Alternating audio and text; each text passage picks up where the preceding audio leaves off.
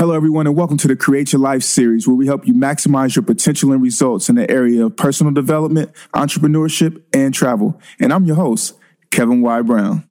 Create your life. Crée ta propre vie. Create your life. 创造你的生活。 Create your life. Crea la tua vita. Create your life. Und skip your liver. You better create your life. Create your life. Create la vie. Create your life. Create your life.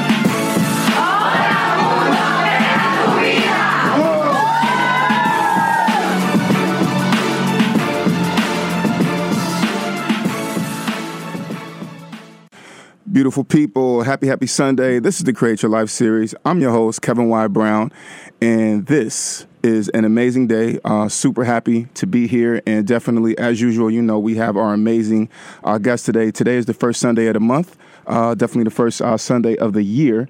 Um, so we have CEO Talks here uh, today, and today's topic that we're going to talk about on CEO Talks is actually about difficult negotiations and really uh, how not to give it all away in the beginning. We have Todd Wanish, CEO of Clever Era. Um, and we also have Eric Fondren, who is the CEO of itel.io. Itelio. And so, uh, you gentlemen, please say hello to the Create Your Life family, and you know, let's get this conversation started. Hey everybody, how you doing? Yeah. Happy New Year to you. Happy New Year, man. How you doing? I'm good. Good. Man, I'm so happy and excited to have both of you gentlemen uh, here in the studio with us uh, right now. So I think moving, just moving and jumping right in, man. I want to know: uh, have there, have you guys ever had any experiences where you had someone uh, basically, you know, try to take advantage of you, or you know, some things that didn't didn't feel right? Like, tell us about a, a actual real life example. I got a good one. Eric, you want to go first? Or you want me to go first? Oh man, trust me, I'm I'm over here excited too. So I'm gonna let you go. I love, I love that this is the first, this is the first one of the new year for CEO talks because this is you just jump right into the hardcore topics. yeah. Yeah, man. I'll, I'll say, I'll say it like this. Uh, a few years ago, um, one of my one of my first startups, um, we had a real, real huge opportunity for uh, to white label the service. and uh, I'd never white labeled anything before. White labeling basically means we we uh, license out the site, license out the software, and mask it. We we rebrand it uh, under somebody else's name so that it looks like theirs. It looks like they own it, and we basically uh, capture a licensing fee or some type of recurring revenue. Um, these people were really excited. I was really excited, and uh, I negotiated m- m- my butt off, man. I we, man, it was they were great. I was great. Everything seemed to work out. In fact, uh, one of the rules that I try to live by, especially when I'm dealing with some some uh, uh, someone new that I'm trying to negotiate with, is I try to um, either get it get it the person through a reference or get it the person through a referral or find somebody in that circle that I can talk to to see other deals that they did to see if they're on the up and up. So all this stuff checked out. Uh, I had a friend of mine who had done a deal with this person who had gotten paid, who had a great experience with him, and uh, so I thought everything was going to work out fine. And uh, uh, in the early part of the process, it was perfect. We got the contract. The, it was the biggest at that point. It was the biggest contract I'd ever gotten signed. It was a mid six figures, um, so I was really happy.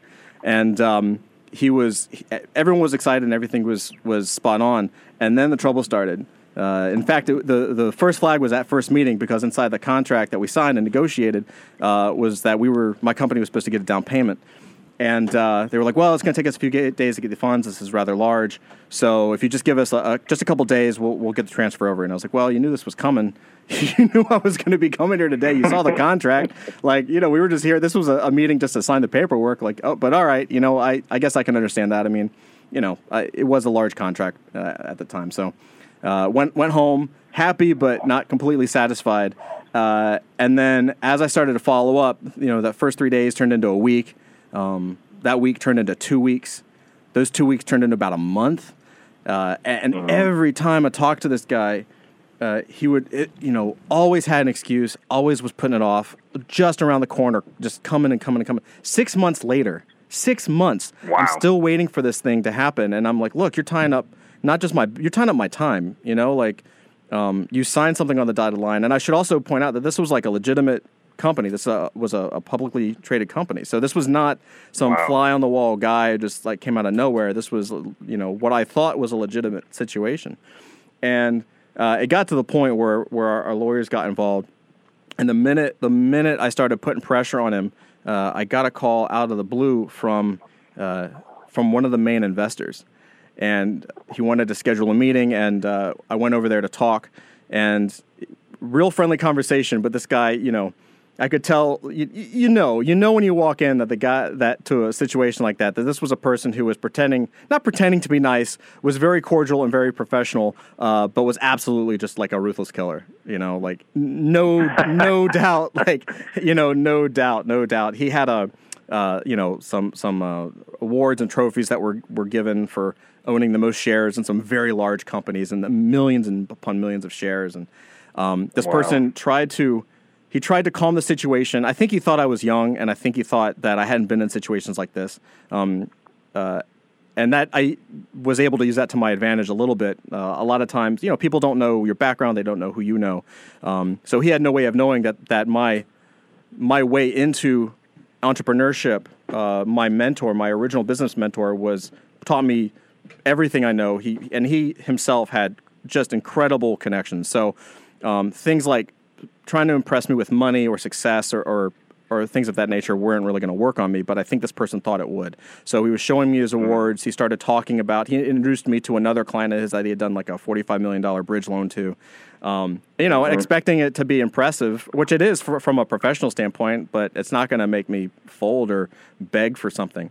Um, and his his deal was that he wanted to wipe the slate clean. He said, "I want to work with you. I like you, kid. Um, but this is this deal isn't going to happen. We're just going to wipe the slate clean." I was like, "Yeah, I, I, I completely understand that. I actually like you too. I think we should do business together on some other things because he he did like the platform." Um, I said we can absolutely do that. Um, I, I'm the same way. Let's let's wipe the slate clean. Just pay me what you owe me, just for being just Right. for just for the contract, not the completion of the contract, because obviously that's not going to happen. But just what you signed, uh, and we can move forward, and we'll wipe the slate clean. I'll even offer you a kill fee. Uh, a, a kill fee, for those that don't know, is basically um, a negotiated fee where you just kill the deal. So you, you pay for something, it usually co- covers legal costs and maybe a little bit of a, a headache. Um, but at least you can walk away and say, well, I got something out of the deal. Um, and this guy would not budge. And in fact, it ended up getting a little salty where he was just like, my lawyers are going to crush you, da da da da da. And, um, uh, you know, it, it got it got to the point like the interesting thing to sum it up. Basically, the, the way this got resolved is, you know, my, my attorneys went into it and they were, they came back and they're like, look, this company, even though it's public, like it doesn't exist. Like there is nothing on the books here. Um, it just looked Wow. ended up looking like it was a shell company, and you know I, I don't know enough to, to say whether it was it's a it's a you know legal versus illegal. I, I assume it's all legal. You know I don't assume he was doing anything wrong.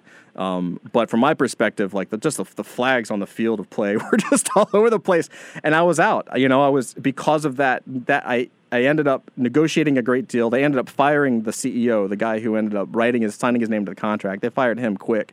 Um, and when the investor, the main investor, couldn't couldn't get a hold of me uh, or couldn't wrangle me in, uh, they just split.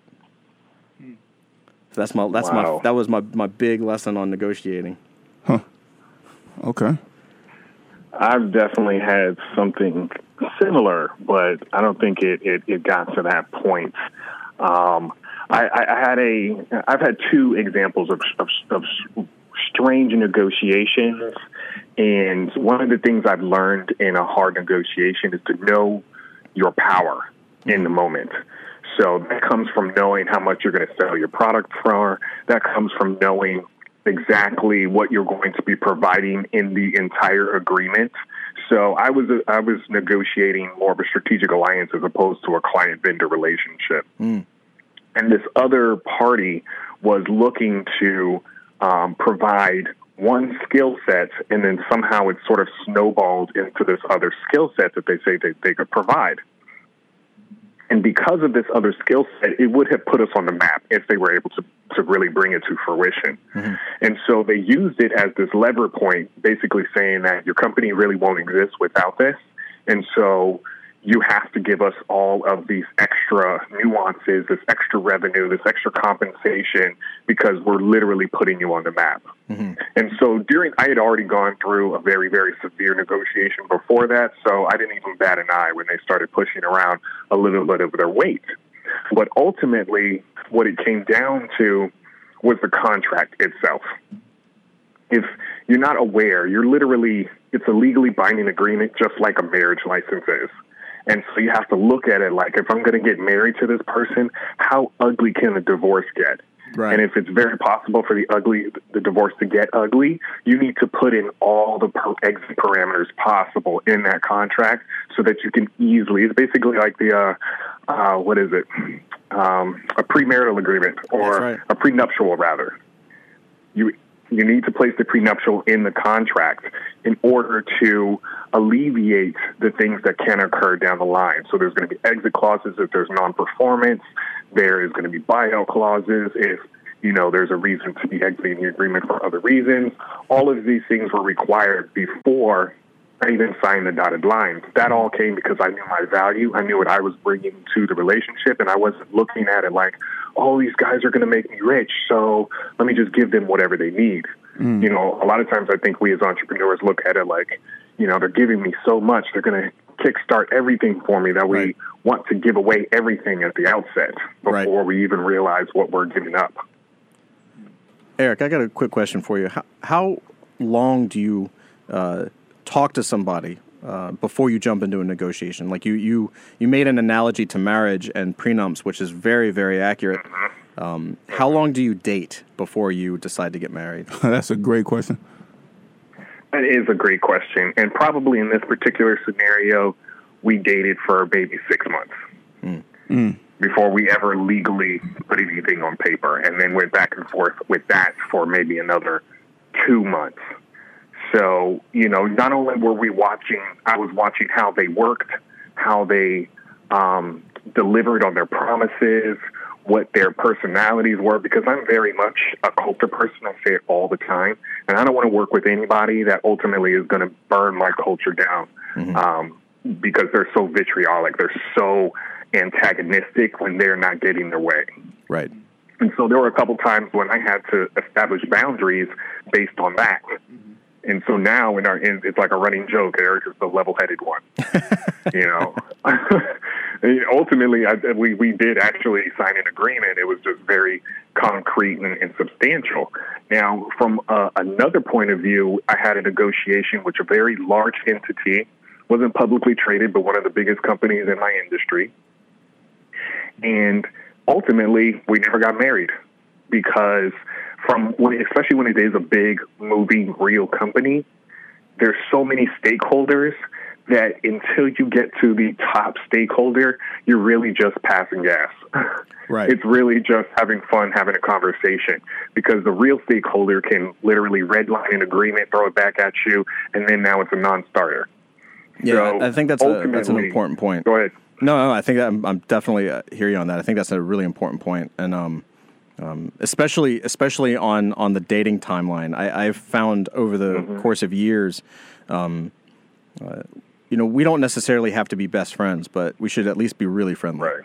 Um, and I found that because Right. because you're bringing so many different levels of experience, um, especially when it's a new when it's a new partnership in a new area, that Mm-hmm. one side may freak out or one side may question themselves, question things. I mean, things happen and things Mm-hmm. come up, especially when uh, when uh, situations don't necessarily work out at first. You know, you run when you come into a partnership together. There are always going to be stumbling blocks and, st- and and and barricades that you need to jump over, and you have to j- be willing to jump over that together. So, Right. I, six months sound is a, actually a really interesting number because I I think I've never measured it, but it seems like the people that I end up working with for years. Um, yeah, it's like like I said, I don't. We don't have to necessarily be best friends, but we should be able to grab coffee. We should be able to hang out, talk about our kids, and really enjoy each other's company. Um, go to just Right. just be cool with each other Right. because when those stumbling blocks occur, it's easier at that point to just pick up. You know, I know this. It's easier for me to say, or for another person to say, "Look, I know this other person isn't trying to trying to r- pull something over on me. Let me just call them and find out what's going on." Right? Let's talk about it. Let's work on it together. Um, and I think Right. and I think just when, from my younger days, from my even back when my, when I was doing animation, um, you know, you had people you had people who you know I had, I had years and years of experience and done done hundreds of, of animated commercials at that by that point. I had a guy who one who got a deal with it for a music video for uh, a hip hop group that was that was still is very big. What group? Uh, I, I want to point a finger. I'll, I'll say I'll say. you can say the group. You don't have to say the person who had the deal. I'm just curious. All right, it was a Roots. Wow. Yeah. So, um, and uh, I was excited because I love the Roots. I mean, you know, Yeah. Illadelph Halflife is like Philadelphia. Yeah, yeah, yeah, yeah. Come on, you know, you gotta. It, it's fantastic. So, um, but it was it was a big deal for them, and it was their first their first deal. um, For me, in terms of animation, uh, it was my bread and butter. So, what happened, uh, to, in, a, in a nutshell, was. Uh, was we plotted everything out. We worked together. We signed the contract. I didn't. I was very young, so it was a quick deal. They flew me out uh, to where they were located. We Yeah. had a we had a meeting for a weekend, and we we signed the deal.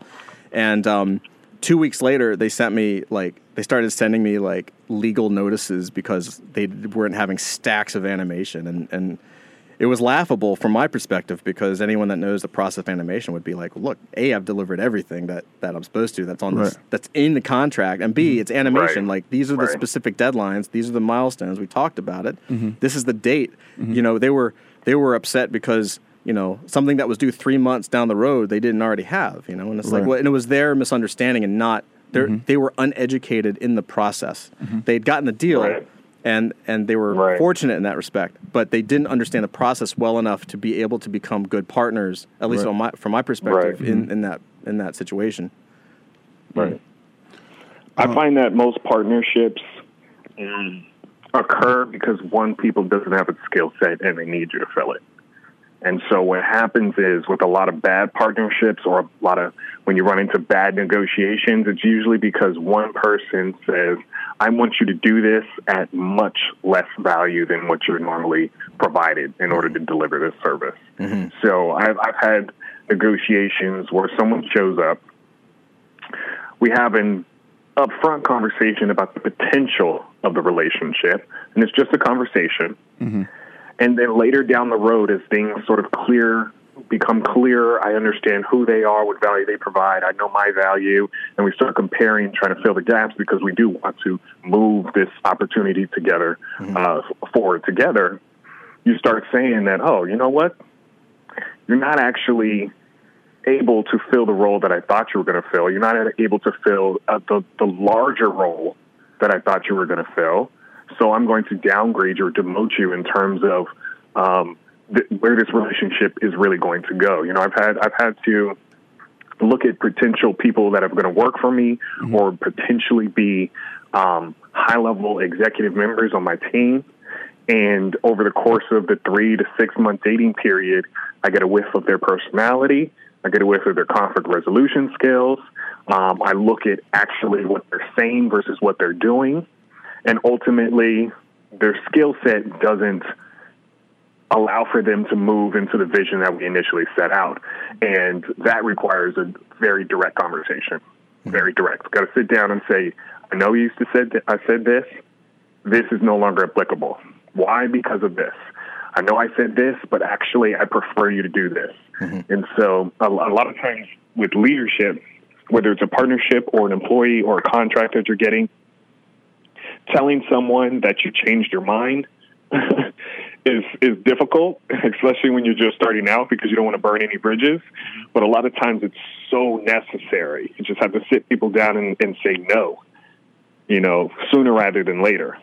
I'm glad you said that. I, I want to really just jump in and kind of segue. Um, I think there are two things that I want to talk about. I want to talk about a recent um, experience that I just had um, in terms of negotiations and, and, and having to say no, uh, and also misunderstanding. But I also want to talk about, you know, I know we talk about this a lot on the show, but I think it's important to have people to call when things don't don't pan out the way that you would have expected Right. or to talk to, you know what I mean, before you even make a, a real decision. Right. So I recently had an experience. I met a guy, um, kind of like in a mentorship capacity, and uh, you know, thought he was a cool guy. So we sat down and, you know, we met like the next week, sat down, had a discussion. uh, and this guy, you know, he, I guess he had done some research on me and kind of saw the things that I've that I've done, some of the accomplishments, you know, the show, Debt Free College Academy, things like that. And then he started to, when we sat down, he started to propose all of these things. He's like, man, you should sit on the board of this. You should do this. You should do that. You you know, you should do all of these things. And I'm kind of like, you know, when when I as we were wrapping up, I was kind of you know in a whirlwind. I was like, man, this is so much stuff. He was like, well, you know, what do you think? And kind of trying to get me to commit there in a, in a moment. And I was like, well, you know, I need to go and sit and actually write this stuff out and literally look at it at these different opportunities. I understand what you're saying, you know, and this stuff sounds great, but it is actually, you know, something that, uh, you know, that these are things that require a lot of time and commitment. And so uh, we circled back, and so we talked on the phone a few more times, and to the point to where he was, you know, excited and wanted me to intro- wanted to introduce me to another one of his associates who ran a company.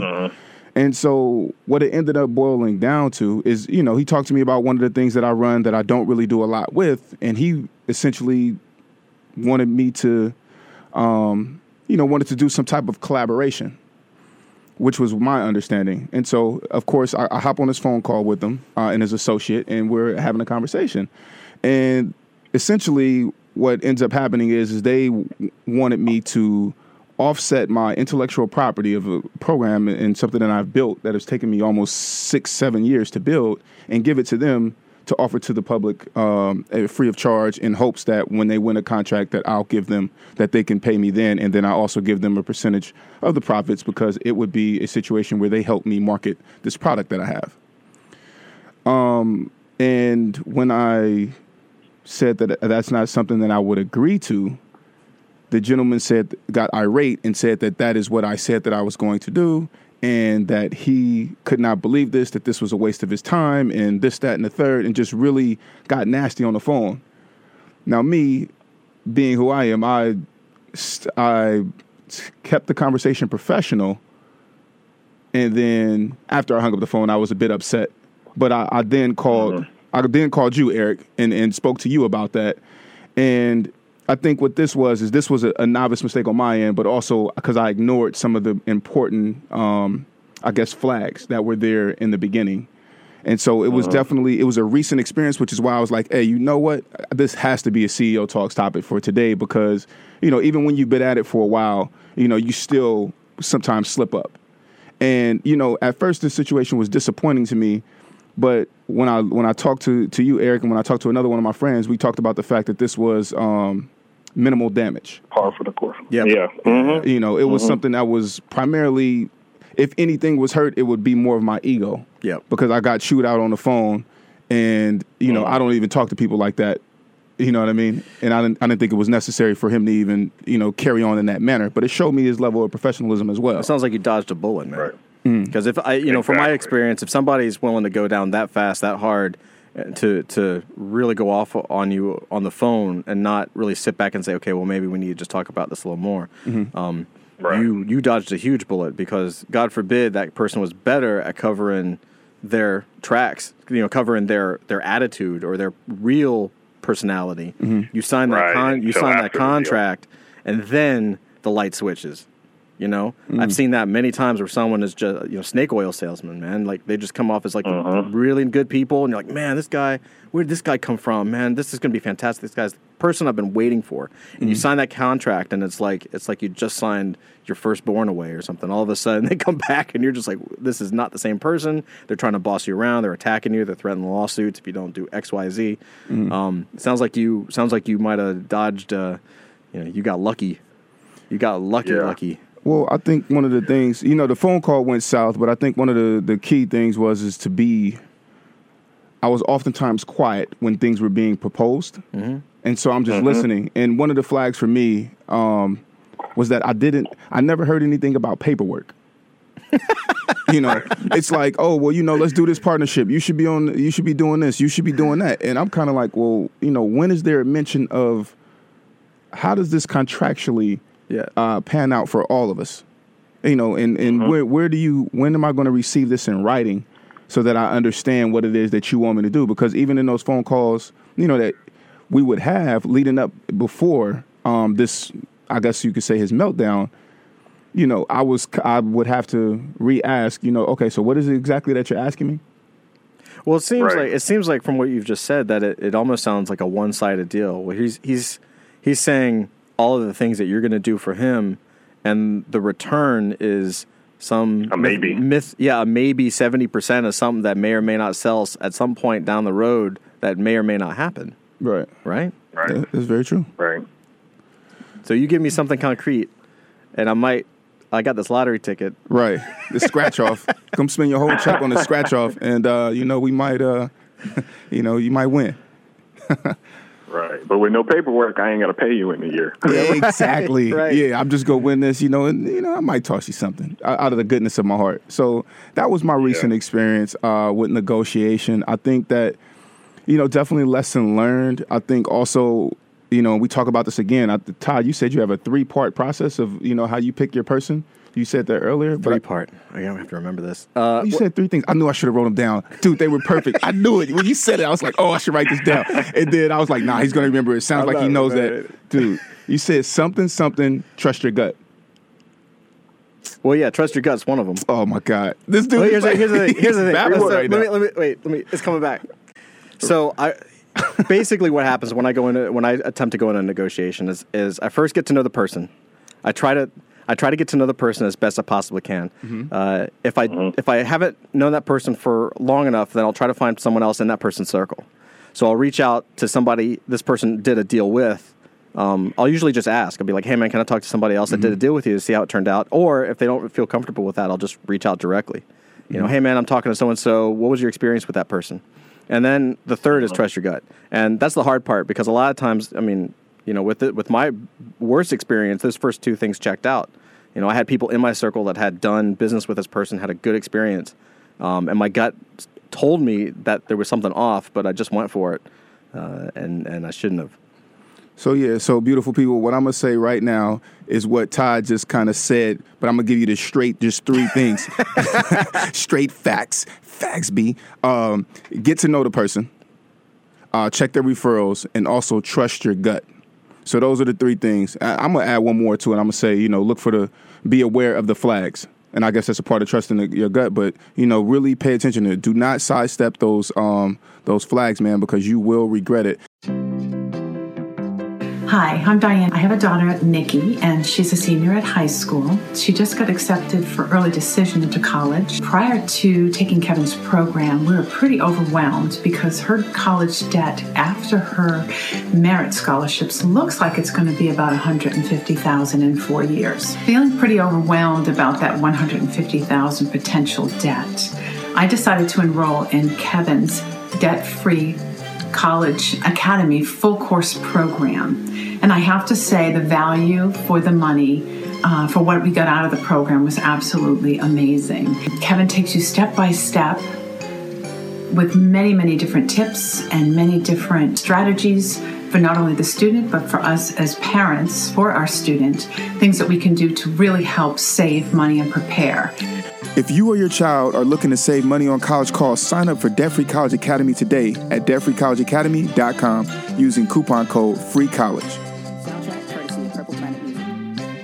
Beautiful people, this is the Create Your Life series. I'm your host, Kevin Y. Brown. We are here at CEO Talks, first Sunday of the month, and we have Todd Wanish here, CEO of Clever Air, Eric Fondren here, uh, CEO of iTelio. Gentlemen, are you here? Are you ready? Yes, yes. Sir. Yeah, we're jumping was, right. I was itching because I, I had I had a couple points coming back about this, this negotiations, the, the simple nego- negotiations issue. Nah, You know, I think one way to clarify it is to clarify it up front, and that's with two points. The first is that not every conversation you have about a potential opportunity is a negotiation. Mm-hmm. The only way it's a negotiation is if both people have placed an ask on the table. And I would venture to say that you weren't actually in a difficult negotiation, uh, Kevin. You dodged a bullet because you didn't even move it even further because you never placed an ask on the table. Mm. You never said, I would like this right. all, all you said was, I'm not going to do that. I don't want to do that. So you're setting lines, but you never provided an ask. Hmm. And having an ask is not selfish, it's strategic. Hmm. It, it means that this is what I need to get out of this in order for the work I put in to be worthwhile. Absolutely. And so if you can't even ask that question, not even worth continuing the conversation. And you know what? Now that you say that, you're you're absolutely right because everything that was being proposed to me actually, as you even Todd, you said this right before the break. It definitely talked about. Um, it definitely just highlighted me being of One-sided service. Yeah, it never highlighted any ROI except for oh, you know, I have a network, or you know, you might be able to to to blow up. And I'm you know, one of my things is is of course I do motivational speaking around the world, and we have a radio show, but I'm not big on being a celebrity, man. That's that's never that's not my thing, you know. So it, it's when when people start to say things like that to me that that's what the return is is popularity. I'm like, dude, I you know I have good people in my life. I don't need to be. uh you know, more popular. you know, what I'm I don't saying? need the fame, I don't need the fame, man. You know, uh, but that's interesting because we're right back on the break. Uh, what I want to do, I want to tell everybody uh, on Facebook Live, thank you for tuning in, and I also want to say that we are having, I'm having a goal setting workshop on Saturday, uh, the 13th, and so I want you to tune in. And also, uh, you can tune in via webinar, or you can come and attend at 472 West 141st Street, which is here in Harlem. It's an absolute free workshop, but we help people. I help people set their goals for the new year and execute them. And uh, you can go to Eventbrite, uh, cylseries.eventbrite.com, and sign up. It's 100% free. Had a gentleman come up to me uh, three days ago and say that he actually saved $7,000 last year because of the goals that we set for him um, at the workshop Wow. uh, last year. And so we've gotten a lot of good um, good feedback about the workshop, which is why we're doing it again. It's an annual thing that I do. So anybody who is anybody that needs help, all of Create Your Life family, I want you to just hop on uh, eventbrite.com, search for 2018 Goal Crushing Workshop or search for Create Your Life series. And I want you to come in. I want to help you get right for 2018 because we are creating our best lives. Now, after that infomercial, back to uh, difficult negotiations. Awesome. That was that was awesome. Uh, So, the Eric, master marketer right there. yeah, right. Eric, I got a I got a question for you. So, yes, sir. what do you look for in a good negotiation? Like, what do you what are you after? Mm. You know, it, it, if I'm after, if the negotiation is a business deal, then I'm after a leverage. And when, when people, when I say leverage, I don't mean like I'm flipping a light switch and the lights come on. I want to flip a light switch and a roller coaster comes on, the whole park lights up, right? Leverage means minimal work creates a huge output. The, the result should be exponentially more valuable than the work put in. Mm-hmm. And so if it's a business opportunity, it shouldn't be this one for one. Oh, you know, I sold a couple of tickets for you, and so I'm going to pay you fifty dollars. It's like, no, I have a base of a thousand people that I can put you in front of, mm. and your potential revenue is going to be, you know, ten x your your input. So you you absolutely need to know your business in order to know what leverage means but you have to look at it like the work put in is going to exponentially grow your business. Otherwise, it's not work that you couldn't just go out and do yourself. There's no reason to give away profit or revenue for someone that can do something that you can do yourself. Yeah, and I think you know another thing is to be conscious of what what is is being said to you. You know, sometimes people might not want to give a uh, you know profit revenue. Uh, they might try to ask you for a percentage of your company at a very minimal cost, uh, which is something that I've experienced. You know, somebody uh, wanted to hop on board and wanted to pay a, a couple hundred dollars a month for a particular service and was like, oh, you know, what? well, since I'm, I'm covering this, I'm like an investor. Why don't you give me uh, five or 10% of your brand or your, your business? And you're kind of looking at this person like, dude, I'm, prov- I'm helping you out. Are you, Wow. you serious right now? You know, so I think that that's important too, is to, you know, dodge, be aware of all the different ways that people can ask uh, something of you that may permanently be a hand in your pocket. So, have you guys? There, there. Yeah, go for it. Go ahead. Well, I was gonna just jump in and just ask: um, Have either of you found in in your in working that people on the other side of the table um, misinterpret negotiation for compromise? Hmm. Yes. I'll let you clarify that point for the audience, but I'm pretty sure I know what you mean. Sure. Uh, I've found oh, uh, in, in some dealings that people, when you're working to together to build something together, that uh, uh, what you may think of as a negotiation, the other person thinks of as a compromise. So a compromise is where you don't necessarily get what you want, and I don't necessarily get what we want, and we kind of create an equal ground together somewhere beneath where we, we each we're wanting to do. Um, and there is an uh, aspect to compromise in negotiation because there's there's techniques within negotiation that feel like compromise. Like I might start with a price that might be a little high, and we negotiate to a lower price that we both agree upon, uh, or or different lower terms or different terms that we both agree upon uh, that both parties feel is positive. Um, from my perspective, a negotiation when I'm negotiation when, when I'm going into a negotiation, I have I have uh, I actually have two jobs, um, and and I, I don't know if I'm unique in this uh, perspective, but I need to win, and I need the other person to feel like they won, right? Because uh, only you know only you know what makes you feel like a win. So it's important for me to know before we go into something. Hey, man, what do you need to get out of this so that you can feel like we just we just kick butt together? So you tell me that hopefully, and, and hopefully it's what you really believe, and that's that way I can come to the table and say, okay, cool. For us to get that, here's what I need, and then I try to put something forward.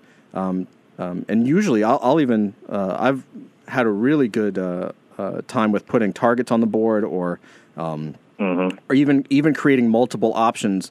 Uh, it's it's a little bit of psychology, but I might say, well, option A we do this, option B we do that. Whichever whichever Right.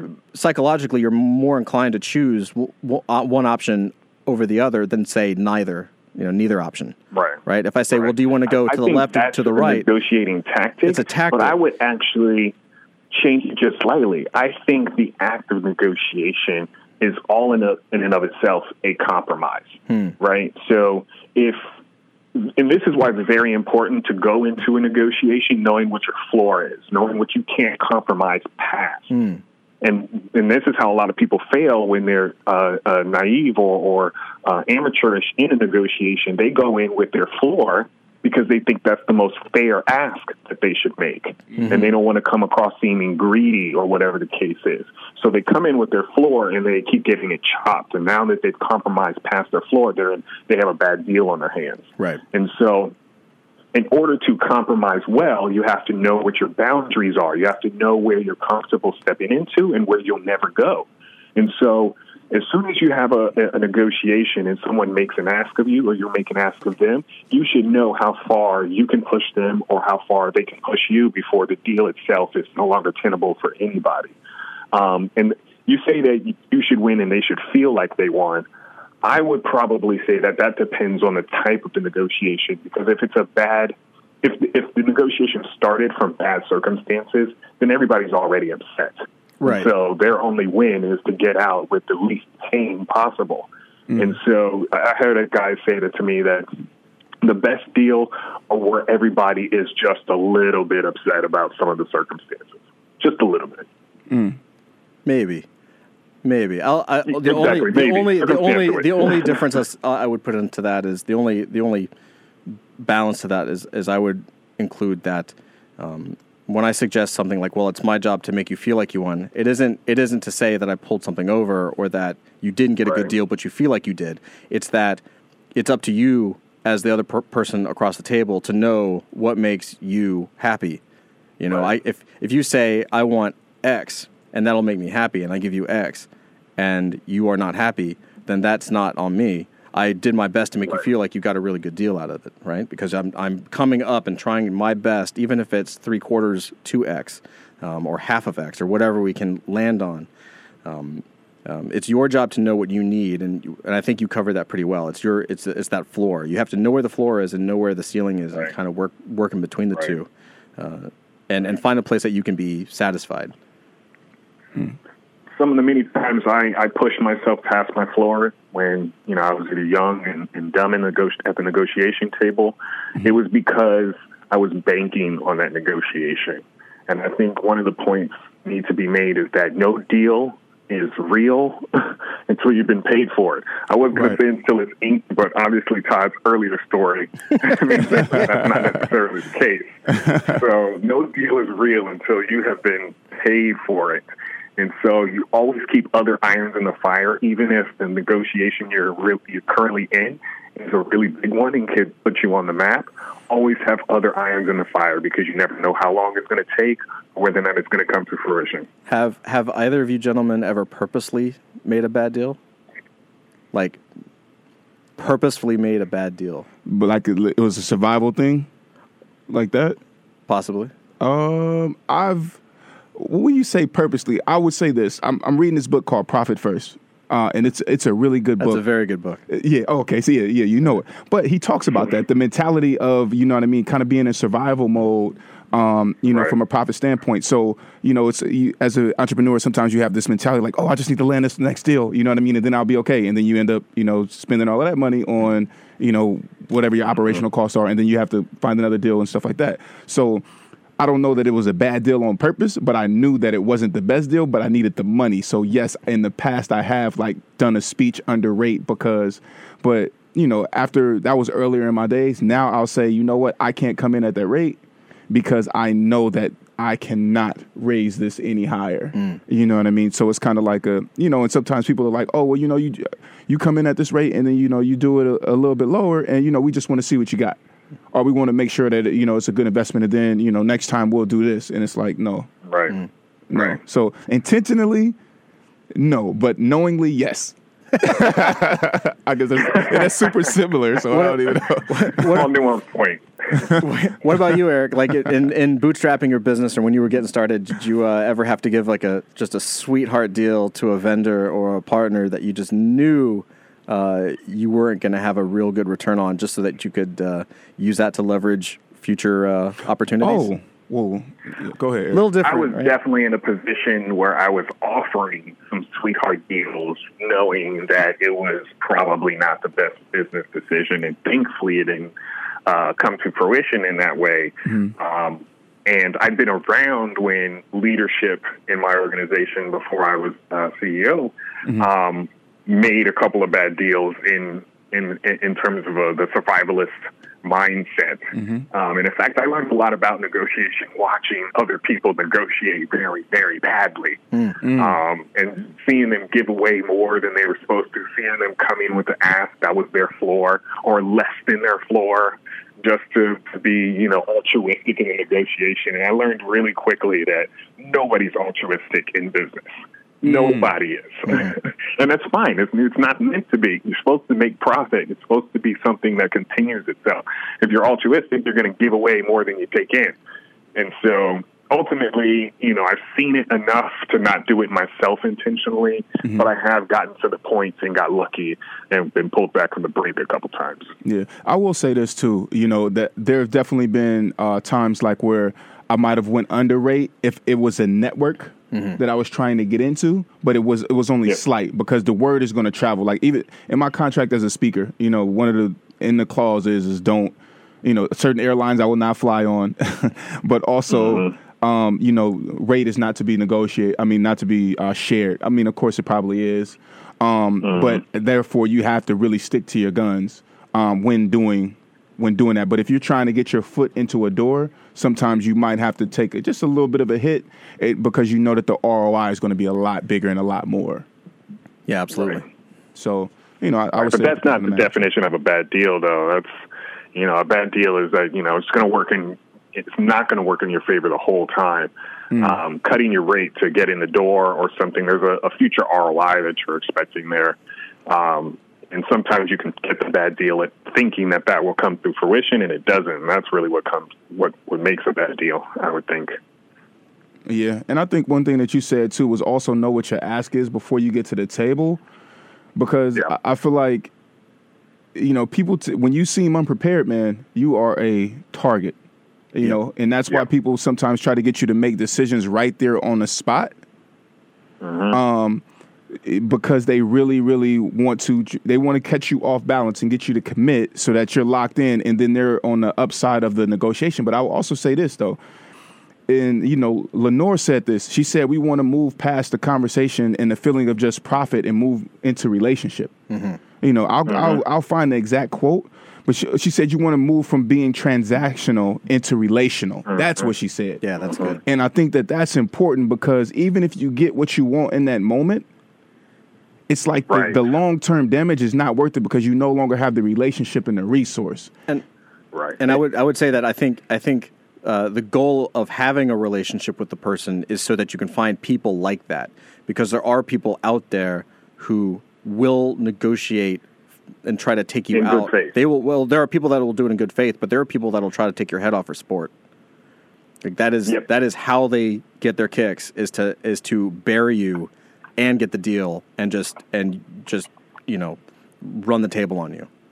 It, everybody's different. and I think that to me the bigger things is is that you know like one of my one of my personal things is is just I always want to be able to pick up the phone and and, and have a conversation with somebody who who has their hand on the go button. Mm-hmm. You know, like if, if I call you and I say, you know, I got somebody, you know, they need they need an opportunity or, you know, can you make this happen? You can Todd, you have the power to say go. Like, yes, they're hired, this, that, and the other. And I feel like if you're just operating just to get your kicks off of taking advantage of people, it's going to be short lived you know and i, I just don't think that that i just don't find that to be wise personally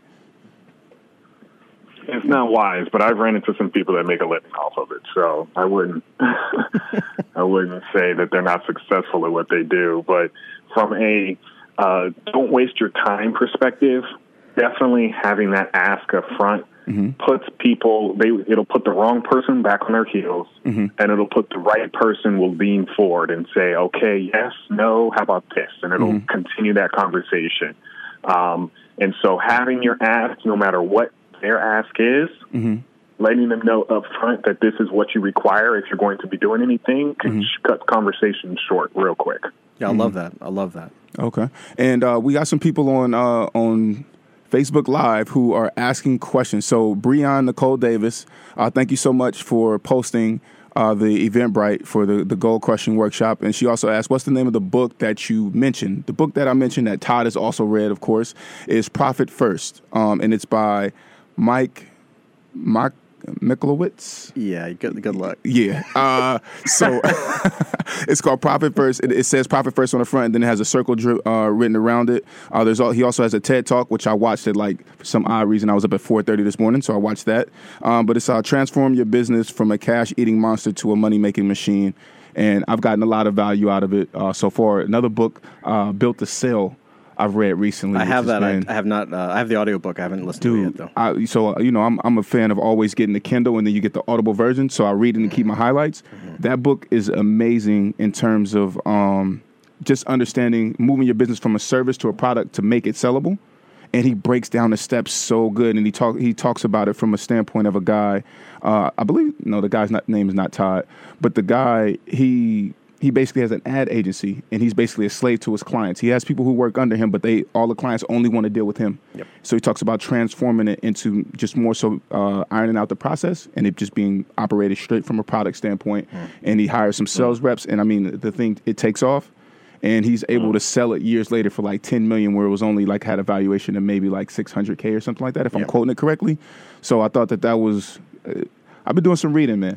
I've been doing some reading, and you know it's enlightening. Also, Cash Flow Quadrant by Robert Kiyosaki. Classic, classic, Classic. I think uh, Eric, you you did you start it yet? I have not started yet. I'm, I've been. Uh, I picked up a couple other books, not quite uh, self uh, help related uh, or moving the business forward. Sometimes I gotta like de stress. So right now I'm reading uh, John Quincy Adams' biography, Okay. and um, I also picked up uh, this book about the history between Israel and America. Whole different segment, but you know, gotta stay uh, multidimensional. Well, I think that that's impor- important, you know, to highlight. You know, uh, oftentimes you're sitting in a CEO seat, man, and you're like business, business. That's every single day. You're talking about you read it from John Quincy Adams and you know uh, American diplomatic relations and things like that. I think that that's important. Yeah, to Yes, highlight it is. because you know, number one, we're dealing, you know, in a international economy. You know, and and you need to be able to relate to people. But number two, also, bro, like you have to be a person, Yes. a human. You know, and you have to you have to know right. you have to know and understand uh, people. So, kudos, I would say. That's pretty good. So, um, actually, we're now at the end of the show. So, gentlemen, uh, please give out your contact information and uh, you know social media handles so Create Your Life family can stay abreast of what you have going on, and you know. Sure. Uh, I guess I'll go first here. Um, so you can reach me at cleverera.com. That's C L E V E R E R A.com. If you just put your email in there, we stay in touch. It's pretty simple. Okay, Eric. great. Um, yes, you can find me on Twitter, Eric N. Fondren, and you can also email me at any point, Eric at Itelio, that's I-T-E-L-L dot I-O. Okay, and Create Your Life family. You know where you can catch me. Uh, on Instagram at Kevin Y Brown or on uh, Twitter at Kevin Y Brown. I also want to highlight the fact that you, um, if you know who it is that you want to hear from in, in the you know on the show, then please you know email us info at cylseries.com let us know who you want on the show we're more than happy to bring that person on and we have a, a music contest coming up uh, for independent artists. So want to keep you abreast of that let you know that you know we're still growing. It's create your life always. We got uh, merchandise coming soon as well. And uh, here we are with doobie my thing some hometown music. We're to end the show and you have a blessed blessed sunday. Beautiful people, if you enjoyed this episode of the Create Your Life series, be sure to download it from our podcast, which is available on createyourlifeseries.com, iTunes, Stitcher Radio, and Google Music. Also, be sure to leave a review of the podcast. You can catch us live on Sundays from 5:30 to 6:30 p.m. Eastern Standard Time via 90.3 FM in New York, or on Facebook Live at facebook.com backslash kevbrown1. We encourage you to participate in the conversation on Facebook or call in at 212 650 6903. Follow us on Instagram at CYL Series and at Kevin Y. Brown. Be blessed, and we'll see you back here live next week.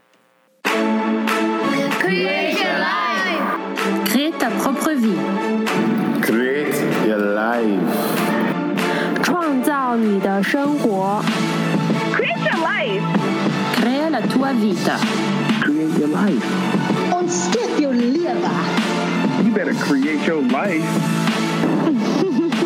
Create your life. Create la vie. Create your life. Create your life.